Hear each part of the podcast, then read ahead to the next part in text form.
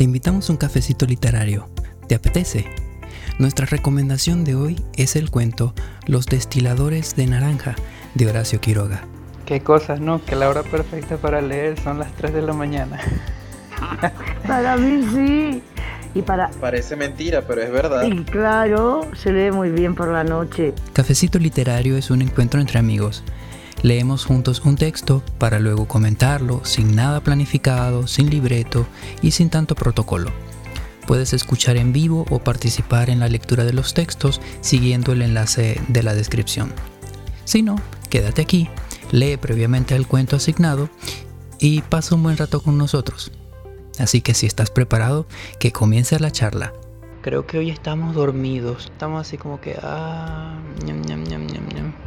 ¿O tú no, Char? No, claro.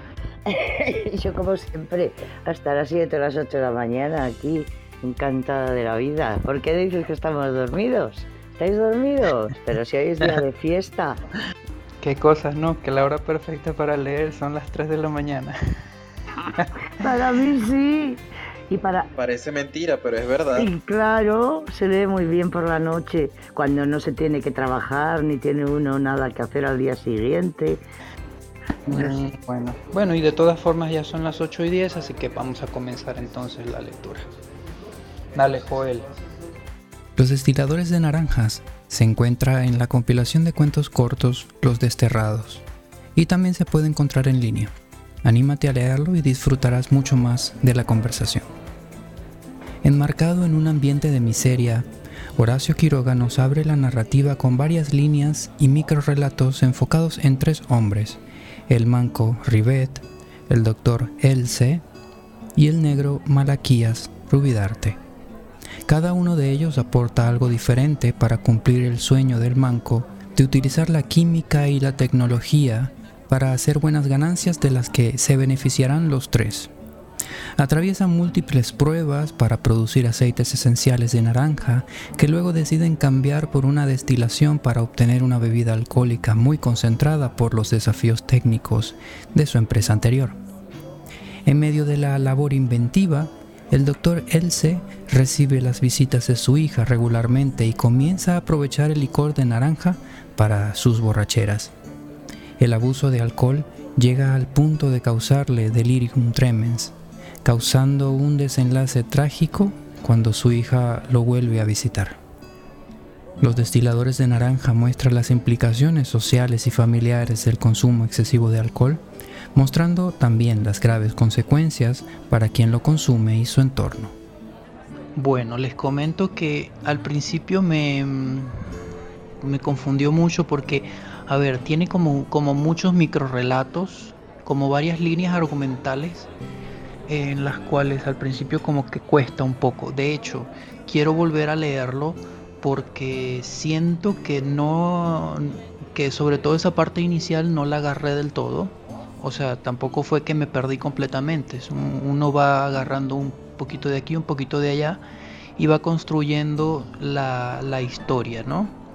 Y lo más importante, esos mm, como hilos argumentales o microrelatos, yo le llamaría, te ayudan a formar el, la personalidad de cada uno de esos de, cada uno de esos individuos que va introduciendo y poco a poco entonces te va llevando ese a, ese a ese nudo y a esa conclusión. Pero yo no me lo imaginaba o sea yo me imaginaba que que iba más por por el lado como tecnológico de la parte científica de, de la destilación de, de las naranjas y todo esto. No me esperaba ese, ese giro al final, pero bueno, obviamente estamos leyendo Horacio Quiroga. Bueno, a mí me, me ha costado porque no, no tuve la concentración y pienso que igual merece la pena ser leído nuevamente porque si, si alcanzo yo a notar que es bien interesante el, el relato, pues no lo conocía, ¿no? No, y es que el lenguaje también, el lenguaje también está muy bien hecho. Hubieron algunas frases incluso que hubiera querido resaltar y copiar y, pegar para dejarlas guardadas y todo. Mm, realmente está muy bien logrado. O sea, se nota que ese probablemente fue. No, no investigué mucho, acerca del relato, pero probablemente este fue uno de los de los relatos que él escribió posteriormente, ya, ya con una carrera de escritor bien, bien formada, ¿no, Joel? No te sé decir de qué año sea este cuento. Sin embargo, hay que recordar que esa era la especialidad de Quiroga, ¿no? Los cuentos. Y, y bueno, creo que en este cuento se refleja muy bien quién era Quiroga. La gran mayoría, casi todos, no todos, pero sí casi todos los relatos de Horacio Quiroga terminan en muerte. Eh, pero en este cuento él logra transmitir lo que, una de las cosas que me llama la atención, una experiencia de vida que él tuvo. Eh, la vida de él siempre estuvo rodeada de, muertes. Eh, él perdió a sus padres muy temprano y fue huérfano. Perdió a los familiares que cuidaban de él después de eso. si no me equivoco, perdió al primero de sus hijos. Creo que perdió también una esposa. En fin, la, muerte siempre lo perseguía. Eh, y uno de los momentos más trágicos de su vida fue que en un momento él estaba manipulando un arma junto con un amigo suyo, uno de sus mejores amigos, y, él acciona por error el arma y, lo mata. Eh, y precisamente eso es lo que vemos aquí, ¿no? el hecho de que eh, la, la, tragedia puede llegar de las manos de uno mismo, petrando cosas terribles que jamás nos habríamos imaginado. Y, y, es una de las cosas que me llama la atención del relato, él logra transmitir precisamente esa idea. Porque al principio el relato no, no muestra nada de esto, ni uno puede anticipar algo como, como el desenlace que tiene. Y al final uno entiende por qué todo el inicio es tan confuso precisamente que tú dices, porque está como que mostrando la decadencia de los diferentes ex hombres y en el caso de él la, la final que fue matar a su propia hija. Sí, de hecho me pareció interesante que en varias partes se, le, se, hablara de ex hombres, ex hombres, ex hombres. Y ahora que tú lo, nombras, eh, ya, ya entiendo por qué, ¿no? Es como si eh, estas cosas externas, por ejemplo el, el, mismo alcohol, le privara o le quitara un pedazo de humanidad y este es el resultado. Claro, uno había sido químico, el otro había sido doctor y el otro había, o sea, médico, un médico no de pueblo, sino algo bien importante. Médico, un doctor afamado, le habían contratado en una gran empresa con, junto con ingenieros y tal, en el pasado que yo creo que fue ahí donde se conocieron el, el destilador de naranjas y el doctor. Por eso el destilador confiaba mucho en el criterio y el juicio del doctor, pero el doctor estaba ya eh, totalmente alcoholizado cuando se vuelven a encontrar. Y parece como que no le da importancia el, el destilador, el que siempre tenía inventos en la cabeza, el manco, y como que no le da importancia y quiere contar con él y las pocas cosas que le escucha decir las toma en cuenta, de modo que ya no manda, bueno, no manda porque se lo bebe todo el doctor, las muestras a donde las quería mandar y, en lugar de hacer esencia de naranja, eh, cambia su, su, idea y se decide hacer alcohol, por lo menos de 50 grados, que es lo que se bebía en la comarca, es lo que bebía todo el mundo allí, por lo visto era un lugar así de gente bastante, bastante pobre y con vidas bastante no sé, ruinosas, me da la impresión. Y, estos habían sido hombres, claro. Y por diversas causas, uno porque se quedó manco y ya no podía trabajar en otras cosas, aunque era muy capaz y muy, muy, muy, muy, muy, no sé, que fíjate todo lo que hizo con una sola mano, el hombre ahí, dejando, echando el resto con toda su ilusión y el, otro alcoholizado y bebiéndose las muestras y luego ya bebiéndose el alcohol todo el tiempo junto con el químico. Se juntaban los dos y, fíjate si había alcohol para beber ahí, de tal manera que, claro, le causa el, el delirium tremens a este, a este, este médico. Claro, veía limañas, veía bichos, veía de todo en su delirio y confunde a su pobre hija con una rata y la tira un palo y, termina por matarla, que ella venía venía con esto para recuperarse un poquito de la gripe, para ir a su padre, pero había, acababa de salir de la gripe, se había calado hasta los huesos en el viaje con el carro del, del otro amigo que nunca ayudó, ayudó una tarde y enseguida se cansó y seguía mirando eh, lo que hacían detrás de un árbol. En fin, que menuda pandilla. La historia desde luego no me, no me seduce en absoluto. Y claro, sí, la manera de escribir de Quiroga es única, es única. Lo que pasa es que a mí se me han escapado muchísimas eh, palabras que no comprendo, no sé cuál es su significado, sobre todo cuando está, está narrando de qué manera construye él ese artefacto para, para hacer la destilación y otras bastantes palabras que no comprendo, pero bueno, que tampoco son muy definitivas, solamente que me gusta cuando leo o escucho algo, me gusta entender todo lo que dicen, porque para eso se ha escrito, para que se entienda. Pero vamos, no, no, me ha, no me ha atrapado el relato, no me ha atrapado, lo que pasa es que tiene una forma muy, muy guay de escribir, escribe muy correctamente.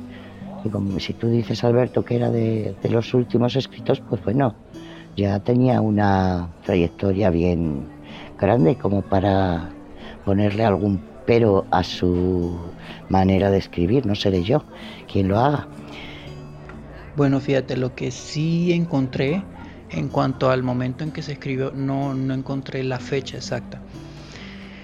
Pero lo que sí encontré es que él lo escribe posteriormente de haber sido uno de los primeros eh, que presenció eh, e incluso se convirtió él mismo en crítico de cine. Entonces, eh, tiene cierta influencia de la, de la cinematografía eh, en el sentido de que de todas esas líneas argumentales, de la sobreabundancia de personajes em, y, otros elementos que funcionan muy bien en una, en una pantalla, pero que en un relato puede tender a como a confundir cuando tenemos muchas líneas argumentales, muchos microrelatos y así. O sea, eso, eso es quizás una de las razones por las que al principio eh, como que, como tú dices, nos supera, ¿no? Eh, pero probablemente fue como una como un intento a ver, a ver qué pasaría, como un experimento eh, en el campo literario utilizando recursos cinematográficos, digámoslo así. Y en una parte, cuando, cuando el manco empieza, cuando el manco se da cuenta de que este hombre está tomando y tomando y tomando, no me acuerdo si es el negro o, ay, no recuerdo quién fue el que le dice que, que, cambie la, química de la, mm, del destilado y dice que le agregó eh, un bitter, o sea, le agregó un, sabor más amargo, quizás con el objetivo de que el hombre dejara de tomar. Entonces, este bitter se lo da con, dice, con apepú y orosú. Entonces yo busqué, pero ¿será que ese tal apepú y orosú fue lo que le causó a este hombre eh, como, esa, como esa reacción o entonces empecé a buscar qué eran. Y el apepú es naranja agria, es sencillamente una naranja con sabor agrio.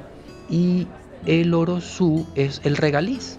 Entonces, yo buscando acá me doy cuenta de que no, o sea, no, no tiene nada que ver. Lo único que eh, el regaliz tiene glicirricina, este, que en, en un exceso puede causar una, un, como picos de cortisol que, sube que suben la presión sanguínea y esta es la hormona del estrés también, ¿no? Entonces quizá también por ahí el hecho de que él dejara de, eh, de consumir el alcohol para esperar a la, muchacha eh, y ese síndrome de abstinencia con el acúmulo de cortisol en su, en su organismo también habrá desencadenado ese delirium tremens. No sé, yo aquí tratando de meterle la, la parte médica a la cuestión.